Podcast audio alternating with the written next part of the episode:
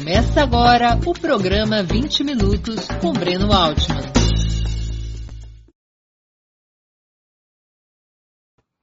Bom dia! Hoje é 16 de agosto de 2021. Está começando mais uma edição do programa 20 Minutos. Nosso convidado é Rogério Correia, deputado federal pelo Partido dos Trabalhadores de Minas Gerais e integrante da Comissão Especial da Câmara dos Deputados que analisa a reforma administrativa consolidada na proposta de emenda constitucional 32/2020 apresentada pelo governo Bolsonaro, o tema de nossa conversa. Antes de começarmos esse nosso encontro, gostaria de pedir que façam uma assinatura solidária de Opera Mundi em nosso site ou se tornem membros pagantes de nosso canal no YouTube. A imprensa independente precisa da tua ajuda para se sustentar e se desenvolver. Também peço que curtam e compartilhem esse vídeo, além de ativarem o sininho do canal. São ações simples que ampliam nossa audiência e nossa receita publicitária. Nossos espectadores e espectadoras também poderão fazer perguntas ao convidado nas áreas de bate-papo das plataformas. A quem as fizer, no canal de Opera Mundi no YouTube. Peço que contribuam, se puderem, com o Super Chat ou o Super Sticker. Bom dia, Rogério. Uma honra ter sua presença no 20 Minutos. Obrigado por aceitar nosso convite. Breno, eu que agradeço. É um prazer estar com você aqui no Opera Mundi e também nos 20 Minutos. Quero aproveitar aqui inicialmente para mandar um abraço para um grande amigo nosso, que é o Rui Falcão, que disse que está nos assistindo também, é meu parceiro lá na PEC 32, para resistir a essa maldita reforma administrativa que nós vamos falar sobre ela. Então, um grande abraço, obrigado pelo convite. Breno, parabéns aí pelo trabalho. Rogério, vamos trocar em miúdos. Quais as principais medidas propostas pela reforma administrativa e as críticas apresentadas pelos partidos de esquerda e os movimentos do funcionalismo público. O Breno, eu separei um artigo que eu acho que ele é a alma da proposta de Paulo Guedes e Bolsonaro, que é a inclusão do que eles chamam artigo 37A. Esse artigo 37A vai dizer o seguinte: a União, os estados, o Distrito Federal e os municípios poderão, na forma da lei, então uma lei que virá depois ordinária, pode ser uma medida provisória, firmar instrumentos de cooperação com órgãos e entidades públicos e privados para execução de serviços públicos. E aí vai continuar. Ou seja, é a privatização da prestação de serviço. O dinheiro que hoje está no orçamento, que é para a saúde pública, para o SUS, para a educação, para a moradia popular, para assistência social, esse recurso poderá ser migrado para empresas privadas em forma de algum contrato em que o município, municípios, estados e a União poderão fazer. E esta lei é simplesmente uma lei ordinária. Então, enfim, eles mudam completamente o que é hoje o serviço público no Brasil a partir da Constituição de 88, que é obrigação do Estado. E essa obrigação do Estado se dá através dos municípios, estados e União. É fato que eles já haviam, há muito tempo, eles vêm precarizando esse serviço, contratando OCIPs, parceria público-privada, PPPs, que tem levado a uma piora muito grande dos instrumentos de prestação de serviço público. Você conhece, Brena, a Marília Campos, que é nossa prefeita aqui em Contagem. Ela agora foi vitoriosa novamente e recuperou o mandato para o PT. E tinha ficado dois mandatos fora. O ex-prefeito, ele simplesmente tinha entregue toda a saúde pública para o Mocips. Quando a Marília sumiu agora, ela viu que a saúde tinha acabado, os hospitais com buraco no teto, as unidades básicas de saúde caindo aos pedaços, médicos com salário atrasado. A OCIPS pegava o dinheiro, disse que não dava conta, e apenas aquilo que era lucrativo ela julgava para frente. Então, o povo completamente desabandonado na política pública de saúde, em plena pandemia. Agora, ela fez a intervenção, voltou para o município de Contagem. E agora, na educação, ela fez outra intervenção e retirou de lá uma empresa que estava responsável pelas escolas através de parceria público-privada, pelo mesmo motivo. Então, ela teve que retomar o serviço de saúde e educação para o município. Isto com a legislação, a nossa Constituição, permitindo esses convênios de precarização com os CIPs. Agora, imagina se isso vai para a iniciativa privada com fins lucrativos, que é o, que é o Paulo Guedes. Ah, então, a, a, grande mudança, então, seria que esse tipo de convênio poderia ser feito com a iniciativa privada, sem precisar de OCIP. Sem precisar de OCIP, faz direto com a empresa privada. É a privatização da prestação de serviço. Então, o recurso orçamentário vai direto para essas empresas. Por exemplo, pode ser através de voucher na educação. Contrata uma escola e paga voucher, mas a escola não será mais pública e nem para todos. E olha, Breno, é óbvio, conhecendo Paulo Guedes como nós conhecemos, e o exemplo do Chile, lá de 1983, onde o Estado não era responsável por nada, o que, que vai acontecer?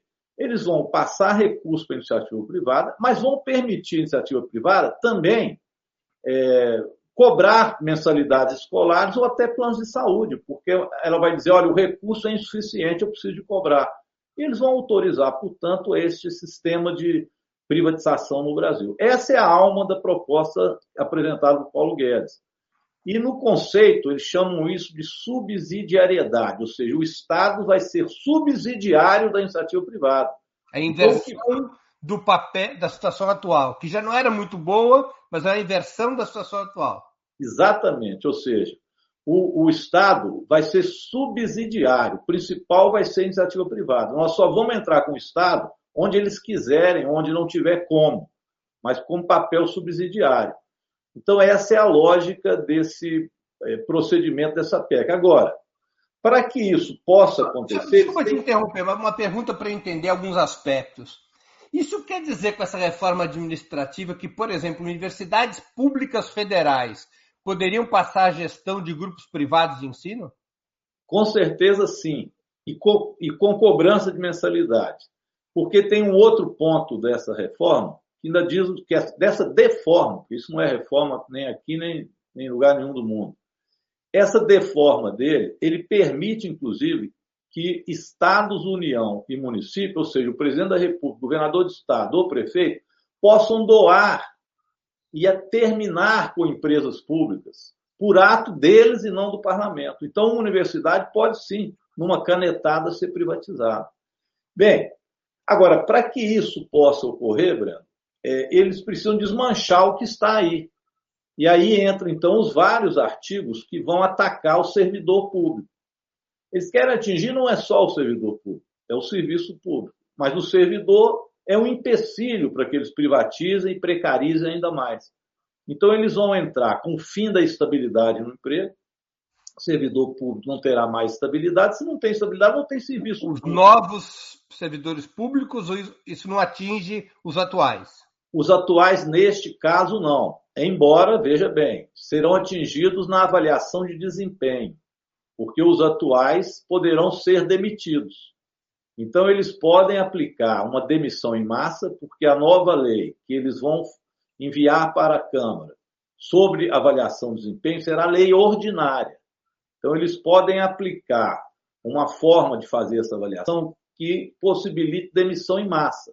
E aí eles vão demitir os atuais servidores e vão contratar outros servidores, ou fazer um regime de cooperação com iniciativa privada, para sequer precisar de contratar. E se contratar, contratará sem estabilidade, sem carreira, completamente precarizado, um trabalhador de terceira categoria. Que, aliás, na iniciativa privada, com a semana passada, eles aprovaram aquela medida provisória 1045, o pessoal deve ter acompanhado, onde eles fizeram uma mini reforma trabalhista e apresentaram pontos absurdos, onde o trabalhador vai ser contratado para trabalho que eles chamam voluntário e receber uma bolsa de 745 reais no município e um vale transporte.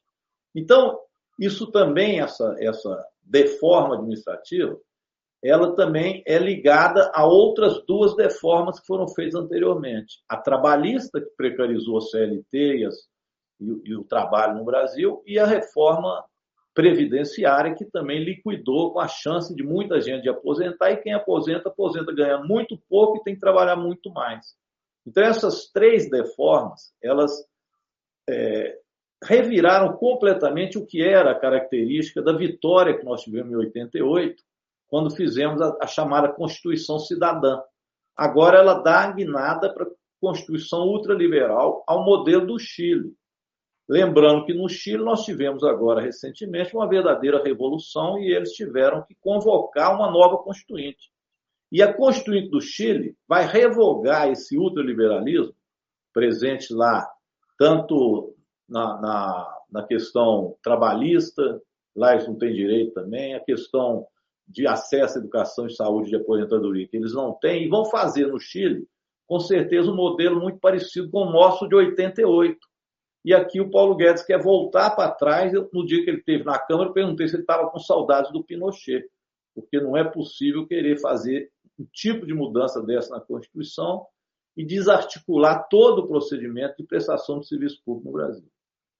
Agora, Rogério, deixa eu compreender uma questão. A, a, a PEC 32, ela acaba com a estabilidade do emprego ou ela cria maiores mecanismos de demissão do funcionalismo público?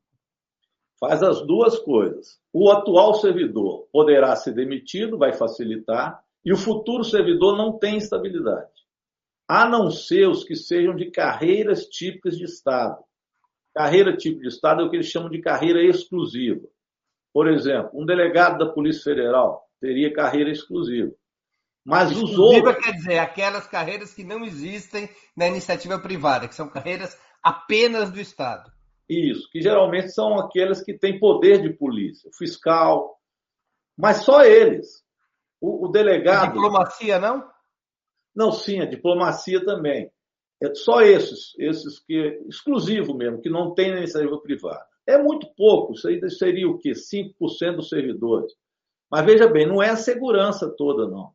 Inclusive o delegado Saraiva, que é aquele que entrou com processo contra o ministro é, da boiada, né, o, o Ricardo Salles, ele esteve lá com a gente e falou: não adianta dar estabilidade ao delegado e não dar estabilidade ao corpo de segurança pública. Se nós não tivermos o conjunto do servidor da segurança com estabilidade, nós não teremos segurança pública real no Brasil. Isso foi declaração dele. Imagina na universidade, o professor ele tem liberdade de cátedra. Como é que ele vai ter liberdade de cátedra sem que ele tenha, de fato, a sua estabilidade? Ele vai ficar é, à mercê da vontade de um, de um ministro, sei lá, neofascista, que acha que a Terra é plana e, e, e vai tirar a liberdade do professor, inclusive de, segundo a lei de diretriz e base da educação, ser um, um professor com essas qualidades. Imagina na saúde se você não tem nos hospitais uma estabilidade com aqueles servidores que fazem o atendimento ao público. Então, a estabilidade ela é essencial e eles acabam com ela. E com isso, acabam também, em muitos aspectos, com o próprio concurso público. Então, o concurso será algo raro. E quando houver, será para contratação de servidor não estável.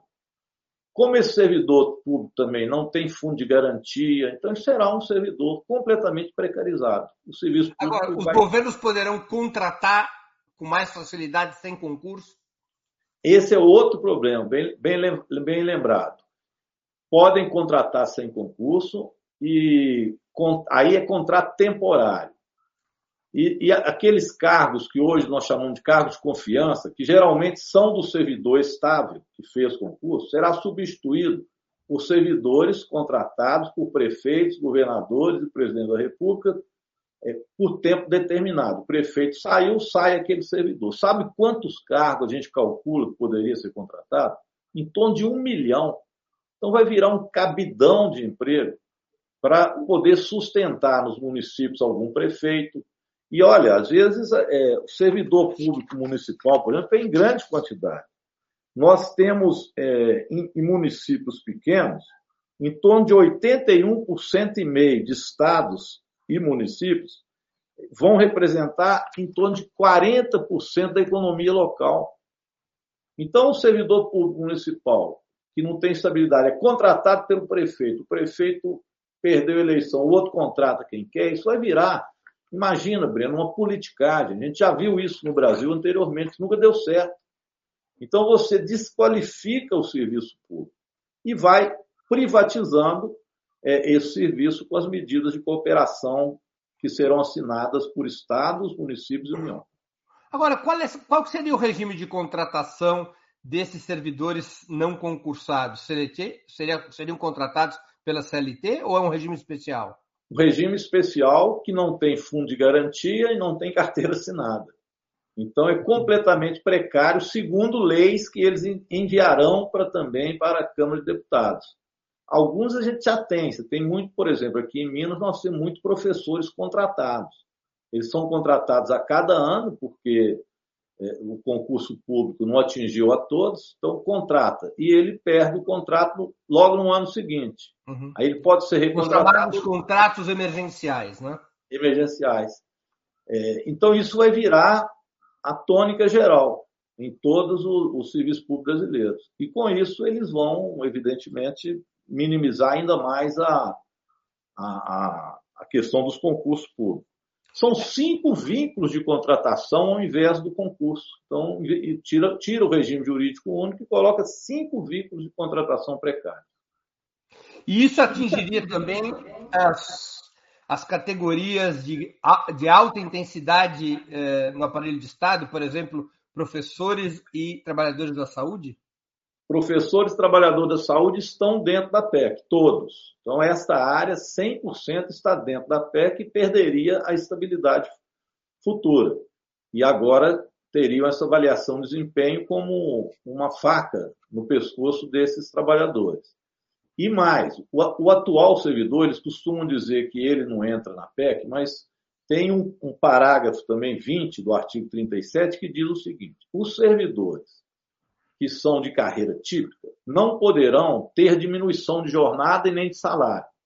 Ou seja, os outros, Breno, podem ter diminuição de jornada e salário. Então, o atual servidor, eles vão cortar, como já quis o Paulo Guedes em outra proposta de emenda constitucional que está no Senado, cortar, por exemplo, 25% da carga horária. Isso significa que você corta 25% da prestação de serviço, de educação, de saúde, seja lá do que for. E corta também no salário. Esses recursos eles poderão colocar para a empresa privada através dessa cooperação. Então, eles já vão desarticulando o serviço público de maneira global. Entendi. É, Rogério, o governo alega estar combatendo privilégios do funcionalismo público, que teria maiores salários médios e mais direitos que os trabalhadores do setor privado, a começar pela estabilidade no emprego. Você concorda com esse argumento? Sua pergunta é excelente, Breno. Veja bem, vamos ver quem entra na PEC. Então, nós já vimos aí que a educação entra, a saúde entra. Os servidores que ganham até 4 mil reais, esses entram todos dentro dessa proposta de emenda constitucional, que acaba com a estabilidade, acaba com a carreira, enfim, sacrifica, sacrifica é, privatiza e terceiriza o, o serviço público e precariza as relações de trabalho. Agora, a camada de cima não entra, não, Breno. Então, os magistrados não entram. Os procuradores e promotores não entram. Os deputados e deputadas não entram. É, que mais? Os, os, os embaixadores também não entram. Então, vão ser retirados da PEC o extrato superior do serviço público.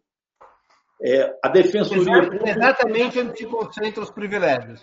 Exatamente onde tem privilégio. Os defensores públicos não entram. Ah, mas há os que são trabalhadores do judiciário entram.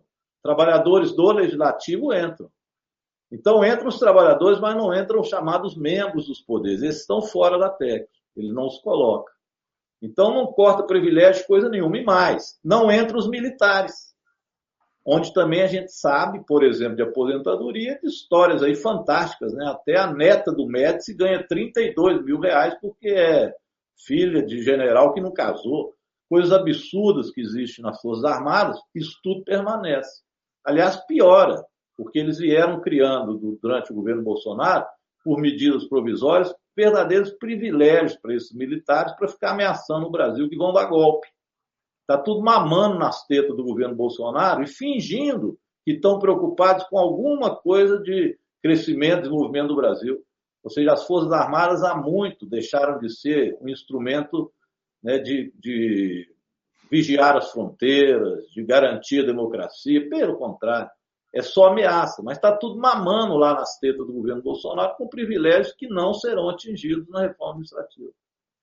Outro, outro elemento que está sempre presente no discurso dos neoliberais, no discurso do bolsonarismo e também no discurso é, da, da imprensa monopolista é de que o Brasil teria um excesso de funcionalismo público. É, isso aí é um fato, comparado com outros países semelhantes ao Brasil? Outra balela, viu? Eu não estou com dado exato aqui, não mas é o Brasil tem menos servidores públicos que a grande maioria dos países capitalistas. Nós temos menos servidor público que os Estados Unidos. Nós temos menos servidor público que a França. Vai lá, né? A França tem aí um, uma, uma, trajetória, um passado mais social-democrata. Mas nós temos menos servidores que a Inglaterra, em relação ao número de habitantes. Menos servidores do que o Canadá. Se comparar com Dinamarca, Suécia, aí nem se fala, né? Porque lá eles têm uma tradição de social-democrata grande. Então lá o, o, Estado vale alguma coisa. Então, nesse caso, muito maior. Mas o número de servidores nossos é a quem? E o, e o pior, o número de servidores nossos que recebem altos salários é muito pouco. Esse dado eu, tinha, eu tenho ele aqui na ponta da língua para você ter uma ideia, que são dados, inclusive, que o Diese fez uma apresentação para a gente. Veja bem, o setor público municipal são 55% dos servidores. Uhum. O estadual, 28%. O federal, 9%. E as empresas estatais, 8%. As empresas, os empregados também são atingidos, viu, com a PEC. Uhum. Bem, quem ganha acima de 20 salário mínimo é 3,2%. Que ganha acima de 20 salários mínimos. Esses não vão entrar na PEC. Do total dos servidores municipais, estaduais, União estatais, 3,2%. 2% ganha acima de 20. De 10 a 20 salário mínimo, 9,6. Então, se você somar aí, deu 12,8 que ganha acima de 10. 4 a 10 salário mínimo, 33,7. E até 4 salário mínimo, 53,1. Então não é um, um, um servidor marajá, é mentira. A grande maioria dos servidores públicos vão ganhar aí até 10 salários mínimos, que vai dar 86, 87%, sendo que desses, 53%, mais da metade, ganha até 4 salários mínimos, que é o grosso dos servidores municipais estaduais. Se você pegar os servidores municipais estaduais, eles são o quê? Trabalhadores de educação, de saúde, chega aí a 80%, a 60% dos servidores todos do Brasil, 60% Trabalhadores da saúde e da educação. Isso. Então, esses padrões é... internacionais são muito mal remunerados. Né? Muito mal remunerados, com certeza. Todo mundo sabe disso. O salário é pequeno, a qualidade ainda é ruim. Olha, que melhorou muito, porque às vezes eles querem falar mal do serviço público brasileiro. É outro problema também que a gente encontra. Eles falam, não, nós temos que fazer essa reforma porque o povo está insatisfeito. Eu falei, olha, como o, o Paulo Guedes, o, o Breno, ele teve lá e falou assim, eu estudei na minha época no Pandiaca Lojas. Pandiaca Loja é uma escola estadual que fica aqui na Assembleia Legislativa de Minas. É, minha filha estudou lá também em outras épocas. Quando na época dele estudavam lá só as camadas superiores aqui de Belo Horizonte, os mais ricos, porque quase não tinha vaga. Hoje o Pandiaca Loja, ele atende as pessoas que são de periferia nesta região que fazem lá o cadastro. Então a escola pública ela mudou e mudou para melhor. Por que, que ela mudou para melhor? Porque ela está abrangendo a todos e todas, que é o que nós queríamos. Agora, vem o ministro da Educação e diz que a universidade não tinha que ser para todos, tinha que ser para poucos. Então aí a gente vai vendo mesmo que eles assumem o elitismo de tal maneira que a educação para eles deveria ser educação só para as elites. O povo pobre, o povo brasileiro não merece educação. Aliás, eles sempre acharam isso. Agora, quando você coloca todos no sistema educacional, você precisa de recursos e precisa ir melhorando o sistema da educação pública brasileira, que é o que vem acontecendo, né? interrompido desde o golpe que tirou a Dilma, E eles interromperam isso completamente. A mesma coisa o SUS. Antigamente o povo não tinha acesso ao Serviço de Saúde. Quem era trabalhador do INAPS, servidor público, tinha acesso. Quem era trabalhador de INSS. A grande massa de pessoas não tinha acesso ao sistema de saúde público. Então o SUS foi fundamental para isso. Para isso você precisa de recursos para atender o conjunto brasileiro. Entendi. Rogério, uma outra questão. É, você acha, agora eu vou, vou colocar na outra, na outra ponta. Você acha que o setor público, do jeito que está estruturado, opera contento? Ou seria necessária efetivamente uma reforma administrativa, ainda que com outros objetivos? Reforma é sempre bom, né, Breno? Tudo é preciso melhorar. Então vamos ver o que é uma reforma. Se você está na sua casa, sua casa vai ficando mais velha, você precisa fazer uma reforma. Se vê uma criança a mais, você faz um puxadinho, como diz o presidente Lula. Se não vê a criança, você vai melhorar lá o, o, o ladrilho lá do banheiro, vai dar uma melhorada, vai né, colocar na cozinha um fogão melhor, uma geladeira, isso é reforma. Então é óbvio que nós precisamos sempre melhorar. Uma discussão que nós fizemos para melhorar a educação pública, por exemplo, recentemente, foi o Fundef. Oh, desculpe, o Fundeb. Fundeb. E nós aprovamos um Fundeb melhor, com mais recursos e que, portanto, preocupou-se na melhoria do sistema educacional, aumentando o que seria amplitude de recursos para a educação infantil. Ali foi uma decisão de reforma. Então, vamos melhorar o Fundeb. É, então, é claro, precisamos sim. É preciso fazer uma, uma é, ter uma, uma maneira mais constante avaliações de desempenho? Sim, a Constituição fala nisso, é preciso regulamentar.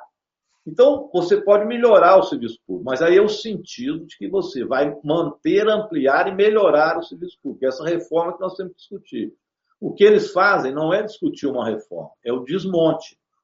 Então, eles vão desmanchar a casa completamente e vão construir algo no lugar que não são para aqueles moradores que estavam ali. Essa é que é a visão deles, por isso a gente chama de deforma. Ela joga para baixo o que está funcionando, sob a desculpa de que não está funcionando bem. Mas não colocarão no lugar algo que seja para atingir a nossa população brasileira com prestação de serviço público de qualidade. Agora, Rogério, quais são os interesses que movem essa proposta de reforma administrativa do Paulo Guedes? Quais são as classes ou frações de classe interessadas nessa reforma? O objetivo é apenas recortar, é, reduzir gastos do orçamentários com serviço público ou há outros interesses com abertura de negócios rentáveis na área de serviços? As duas coisas. É, evidentemente, uma reforma encomendada pelo que eles chamam de mercado, ou seja, as elites brasileiras, a burguesia. Ele encomendou essa reforma administrativa. E essa reforma administrativa ela foi um compromisso de campanha do presidente Arthur Lira que faria. Um compromisso dele não apenas com o presidente Jair Bolsonaro e Paulo Guedes, mas um compromisso com o mercado. Outro dia eu vi que o Arthur Lira, também o nosso relator Arthur Maia, eles estiveram lá na Fiesp. E lá eles discutiram com os empresários e depois discutiram também com os banqueiros a reforma administrativa. Engraçado, né? Paulo Guedes foi várias vezes na Fiesp falar da reforma administrativa. O que, que eles prometem para os grandes empresários e para os ricaços no Brasil? Que eles poderão pagar menos impostos, porque a carga tributária é alta e ela é alta porque está prestando serviço. Então, se para de prestar serviço, não precisa de cobrar dos banqueiros e dos empresários por tributação tão alta que eles falam disso no Brasil, o que também é uma inverdade. A tributação do Brasil para os muito ricos não é alta, a média é muito menor do que no mundo. Mas eles querem diminuir a carga tributária e, para isso, a prestação de serviço é um empecilho. Eles olham para o pobre e falam: nós temos que pagar para o pobre saúde, pagar para o pobre educação. De jeito nenhum. Vamos acabar com isso, porque nós não teremos que aumentar nossa carga tributária e vamos diminuí-la. Que é o que eles querem fazer agora com a reforma tributária que está lá, que é regressiva. Então, a reforma tributária que está lá, ao invés de taxar as grandes fortunas, lucros e dividendos, ampliar a arrecadação dos poderosos para dividir renda no Brasil, a reforma tributária ela é regressiva. Então, esse pessoal ainda vai pagar menos e já paga pouco. Não, não serão taxados devidamente. Mineradoras, por exemplo, que têm isenção de exportação de minério para não pagar imposto de circulação de mercadoria ICMS, a tal da Lei Candir, continuam sem fazer pagamento. Qualquer botequim de esquina paga ICMS. Minerador e o agronegócio não paga. Então, a reforma tributária deles tem tudo a ver também com a reforma trabalhista que vai enxugar de direitos e prestação de serviço. Então, tudo isso, Breno, é a cara dessa elite, que eles chamam de mercado, que estão agora nesse governo Bolsonaro e junto com o Centrão, eu, eu faço uma comparação, uma espécie de fim de festa. O governo Bolsonaro desgastado, a população já querendo que se mude imediatamente esse governo, é, não, deu, não deu certo, o povo sofrendo, e eles agora vendo que isso pode acabar, que o Lula está vindo aí, eles fizeram aliança com o Centrão, sabe o que, que parece? Aquele fim de festa. Ficou um pessoal, uns bolsonaristas que beberam demais. Aí eles metem a mão no salgadinho, come doce, cerveja com cinza de cigarro, parece o fim do mundo. Então, essa elite está no Congresso Nacional dessa forma, aprovando mini reforma trabalhista, reforma administrativa, reforma tributária para ajudar eles, privatização do Correio, privatização de Eletrobras, parece o fim do mundo. Agora, os partidos da oposição de direita, PSDB, DEM, MDB, PSD, e até mesmo os setores do PDT e do PSB têm dado votos para essas reformas, não? Tem. Partidozinhos.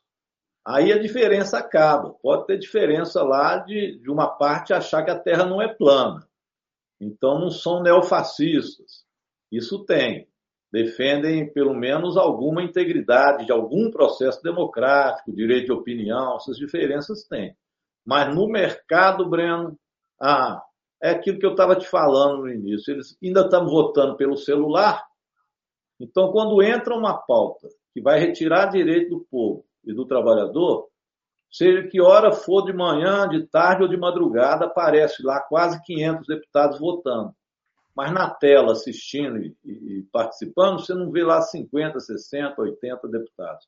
Então, existe uma unidade entre o chamado centrão, a direita e o governo Bolsonaro para que estas pautas sejam agilizadas. São pautas do mercado e, com certeza, antipopulares. É o mercado quem está ditando as normas dentro da Câmara.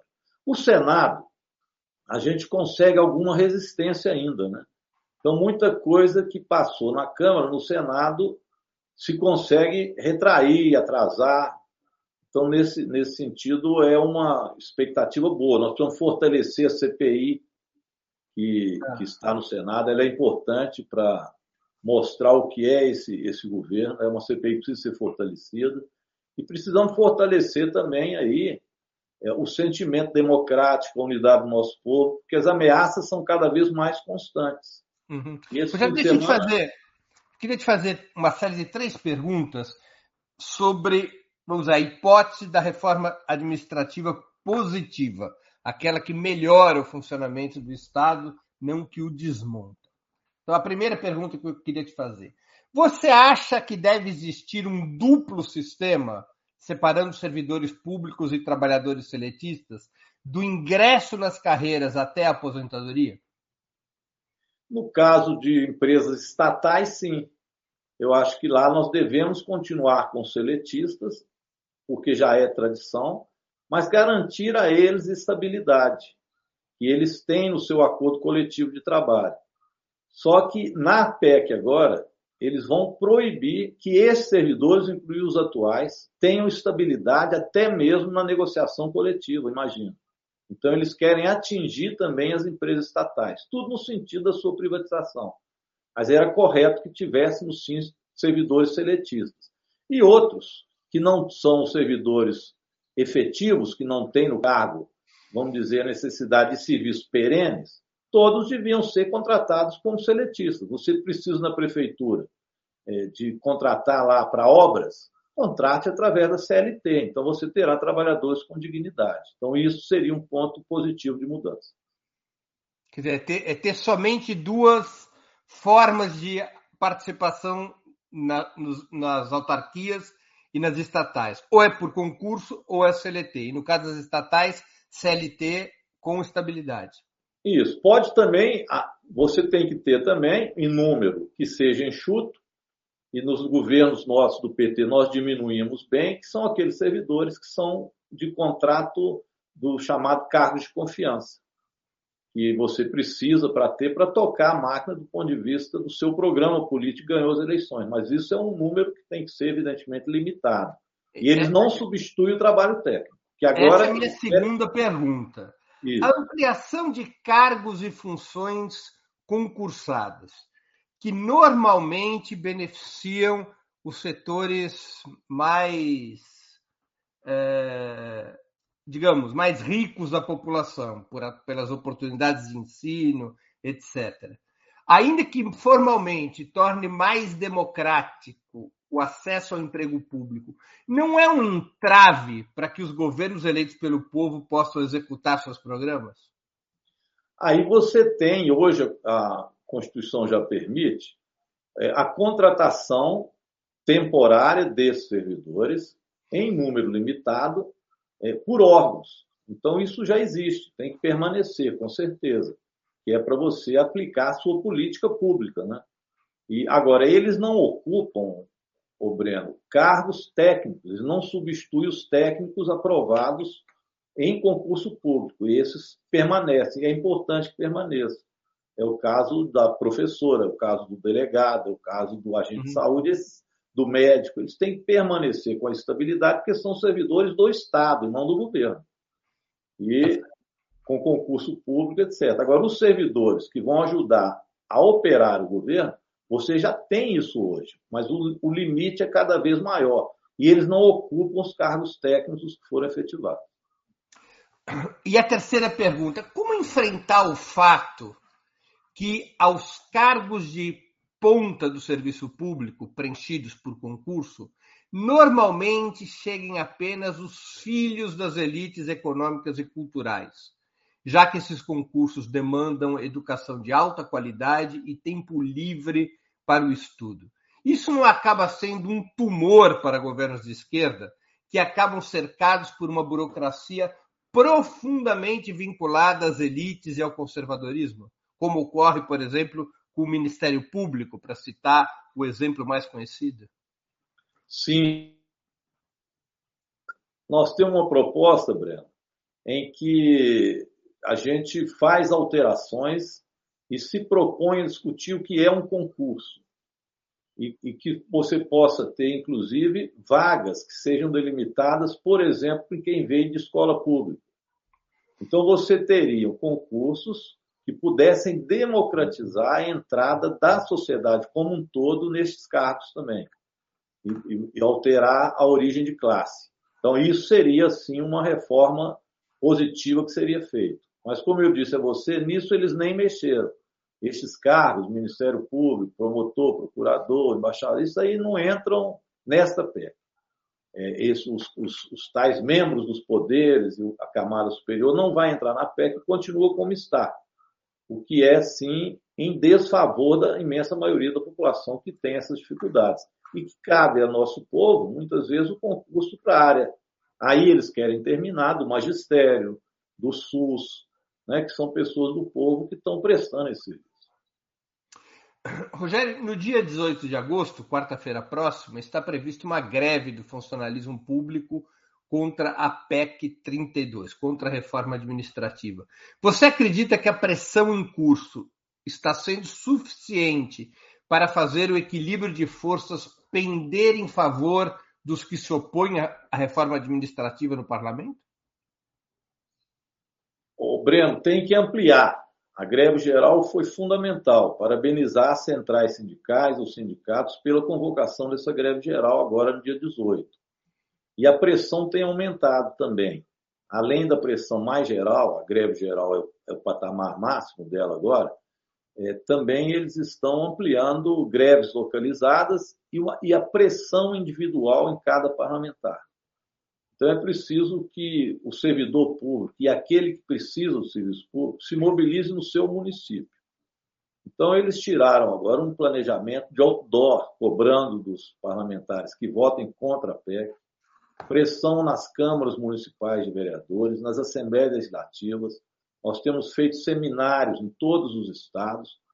Então eu creio que se nós conseguirmos uma pressão real no próprio município, nós temos chance de virar esse jogo.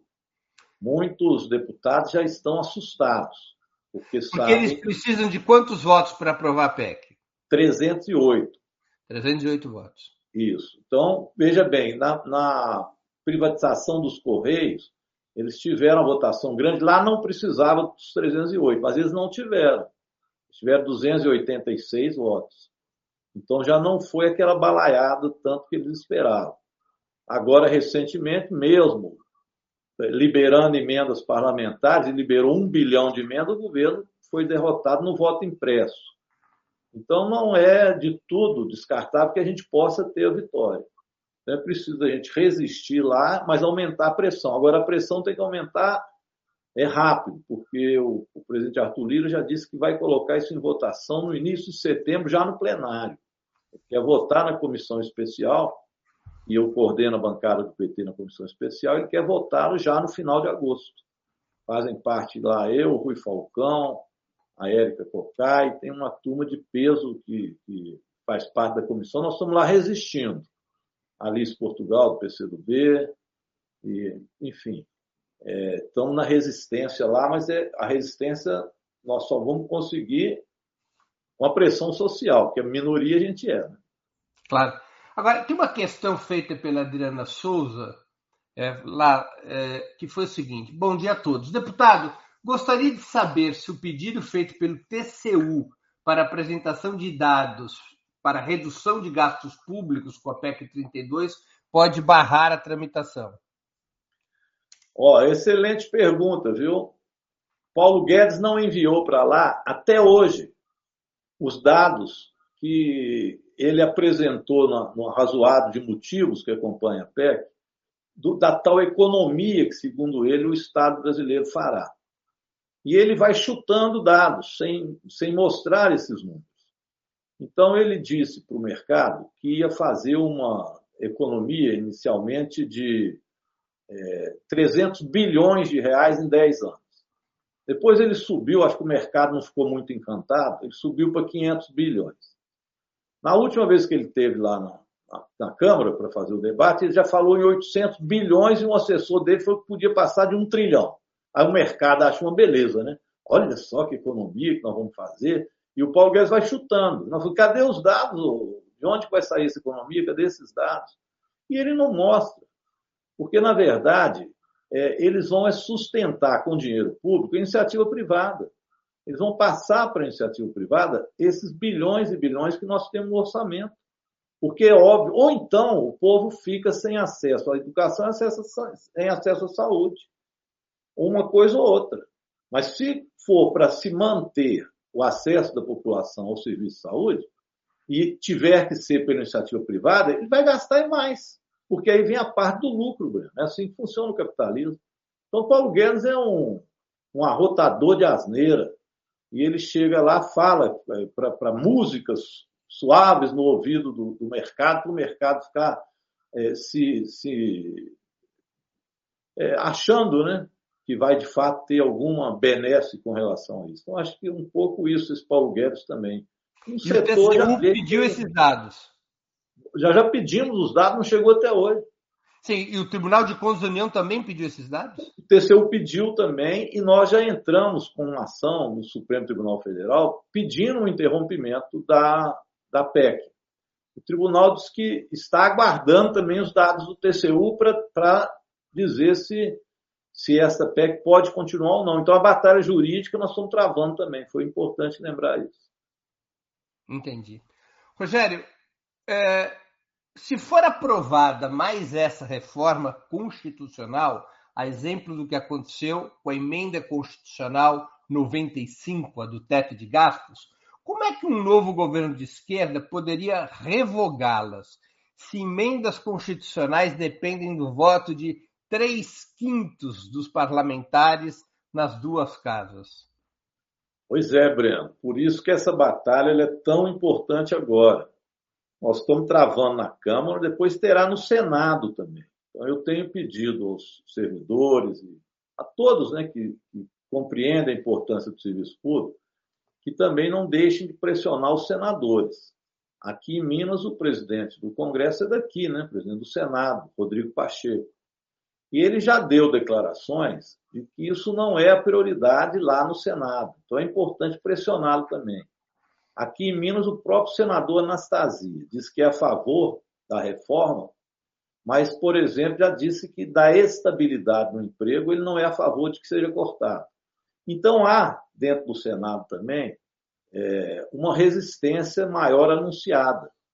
Então, eu acho que além da Câmara, nós temos uma batalha do Senado. E eles terão que votar isso mais próximo ainda das eleições.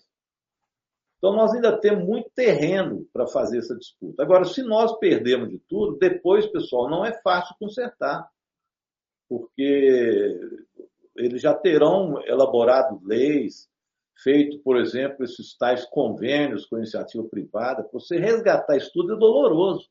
É o que eu falei aqui da Marília Campos, que teve que fazer intervenção nas OCIPs e PPPs. Está penando para isso, para reconstruir um modelo que foi é, retirado né, para prestar serviço à iniciativa privada.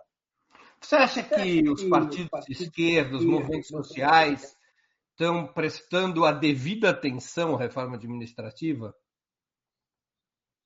O Breno, é, os partidos sim, nós estamos lá preocupados e temos dito isso aos servidores.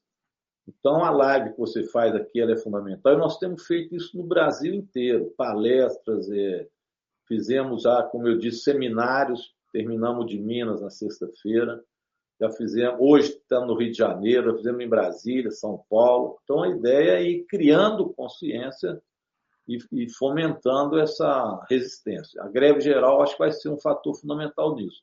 Os partidos, neste caso de oposição, estão todos coesos contra a PEC 32, apresentamos emendas, etc. É claro, você sabe, dentro do PDT e do PSD, tem deputados que não votam com o partido. Então, a gente costuma ter lacunas de lá. Mas, enquanto partidos, todos os partidos de oposição ao governo Bolsonaro estão contrários. E existe também uma resistência. Isso garante quantos votos? Eles precisam de 308. Não, isso os partidos de oposição têm garantidos contra a reforma quantos votos? Ah, eu calculo que em torno de 130 votos os partidos de oposição. Nós temos também deputados da chamada segurança pública, bancada da bala, que tem muito problema de aprovar isso, porque atinge a segurança pública também. Não atinge os militares, mas atinge toda a segurança pública. Então, a Polícia Federal, a Polícia Civil, estão todos contrários também e as entidades têm se mobilizado. É uma força a mais que nós temos lá. Entendi.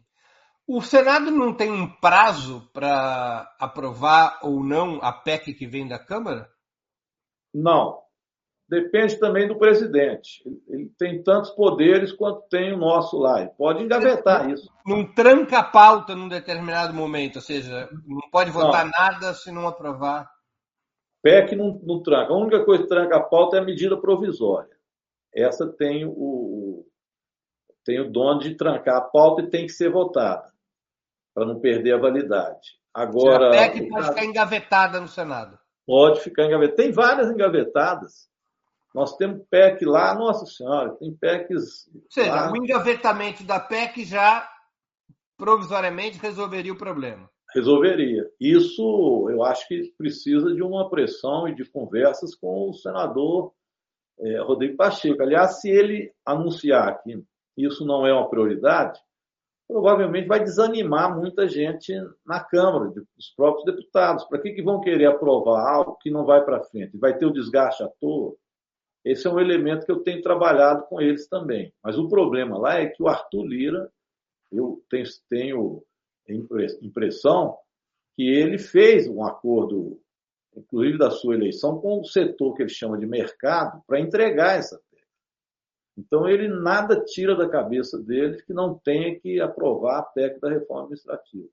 Então, lá na Câmara, ela, o Rodrigo vai, o Arthur vai colocar isso para votar. Nós temos que evitar que tenha os, os tais 308 votos.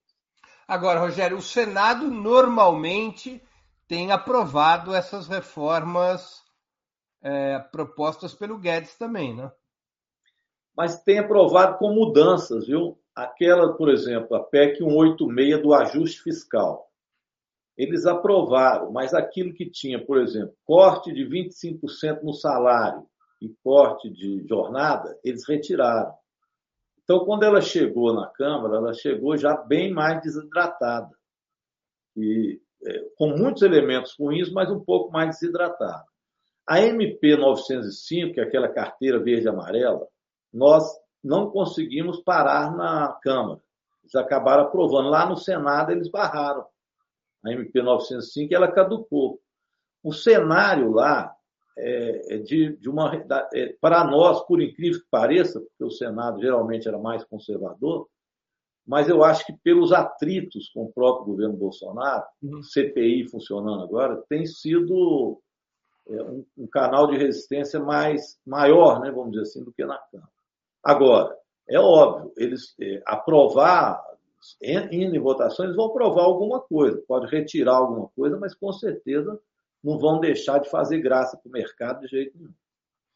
Rogério, a gente está caminhando para o fim da entrevista e eu vou te fazer duas perguntas que eu sempre faço aos nossos convidados. A primeira delas é qual livro você leu e está lendo durante a pandemia e gostaria de sugerir aos nossos eh, espectadores. A segunda, qual filme ou série assistiu ou está assistindo e poderia indicar a quem nos acompanha? Muito bem, Breno. Olha, livro, esse, esse, inclusive, depois eu queria a opinião sua sobre ele. Você é economista, né, Breno? Eu não. Eu achei que você era economista. Não, não, eu não sou, eu, eu só tenho o ensino secundário. Ah, é? Mas olha, tem um livro bom para entender a crise do, do, capitalismo no mundo, que é Tempo Comprado.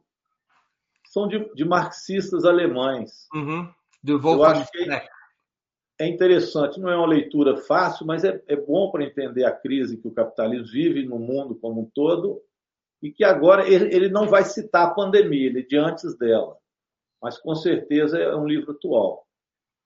Acho que um outro livro bom, pessoal, é aí também, esse eu acho que é obrigatório, é, é os, os Engenheiros do Caos, né? Para ver como é que agem esses bolsonaristas, esse neofascismo. E eu lia mais tempo atrás, esse foi até antes da pandemia, que eu gostei muito, foi o, aquele livro sobre o, o Stalin e o, o, sobre o, o, stalinista que matou o, Trotsky, né? Ramon é, Mercader, o livro do Padura Fuentes? É, o Homem que Amava os Cachorros. O Homem que Amava os Cachorros. Isso, muito bom. Aí é um romance muito gostoso de ser lido também. Agora, filme, eu, eu assisto muito filme, mas eu não, não, não, A série eu não tenho assistido, não. É, falta tempo. Mas filme eu assistia Dinamarquesa, eu lembro que gostei. Eu, eu, eu assisto muito filme de, de para descansar. É, então, e, e, assisto jogos do Galo, né? Isso eu não perco, não. Você torce para o Atlético? É, o Galão tá aí, campeão. E o Cruzeiro está tá numa má fase, então os atleticanos estão felizes da vida, né? Aí, olha o Hulk aí. Hulk, Nacho, Jaratio, ô Timão. Flamengo não vai aguentar, não, viu? tá bom. Rogério, eu queria agradecer muito pelo teu tempo e por essa conversa que foi de muita utilidade para o nosso público. Foi uma boa oportunidade que nossos espectadores e eu mesmo tivemos de compreender o debate da reforma administrativa, que é tratado de uma maneira muito pouco profissional pela imprensa monopolista, né? É tratado de uma maneira de maneira a confundir as informações e não de deixar claro quais são os danos que a reforma administrativa pode provocar aos cidadãos. Né? Muito bem, Breno. Eu agradeço, viu, a contribuição sua, parabenizo o Opera Mundi, pedi o pessoal para contribuir com a imprensa alternativa que é fundamental. Um dos problemas que nós tivemos, que eles conseguiram concretizar o golpe contra a Dilma, foi isso. Faltava a gente ter acesso ao povo, acesso à comunicação e organização. Então, não vamos repetir o erro, né? vamos formar cidadãos, formar consciência e estar organizados. E sem comunicação é impossível. Então, parabéns pelo seu trabalho, Breno. Muito obrigado pelo obrigado, convite. Rogério. Um grande abraço. Um abraço. Encerramos assim mais uma edição do programa 20 Minutos. Voltaremos a nos ver amanhã, terça-feira, dia 17 de agosto, às 11 horas, com mais uma edição do programa 20 Minutos História. O tema: Qual a origem da crise do Afeganistão? Como vocês devem estar acompanhando, o Talibã voltou ao poder no Afeganistão depois de 20 anos de ocupação norte-americana. No programa de amanhã, eu vou expor a história dessa crise, desde o seu início nos anos 70 até o momento atual, para que possamos compreender melhor a origem, o papel do Talibã, como é que os Estados Unidos intervieram, qual foi o papel da antiga União Soviética, atualmente da Rússia e da China, qual é o cenário atual dentro do país. É um momento importante para que a gente possa eh, trazer informações ou levar informações sobre um assunto de grande relevância no cenário internacional. Até lá, obrigado pela audiência e um grande abraço. Para assistir novamente esse programa e a outras edições dos programas 20 Minutos, se inscreva no canal do Opera Mundi no YouTube. Curta e compartilhe nossos vídeos. Deixe seus comentários. O jornalismo de Ópera Mundi é mantido com o seu apoio. Faça uma assinatura solidária em www.operamundi.com.br. Com um pequeno valor mensal, você nos ajuda no desenvolvimento de um jornalismo independente e de qualidade. Obrigado pela audiência e até a próxima.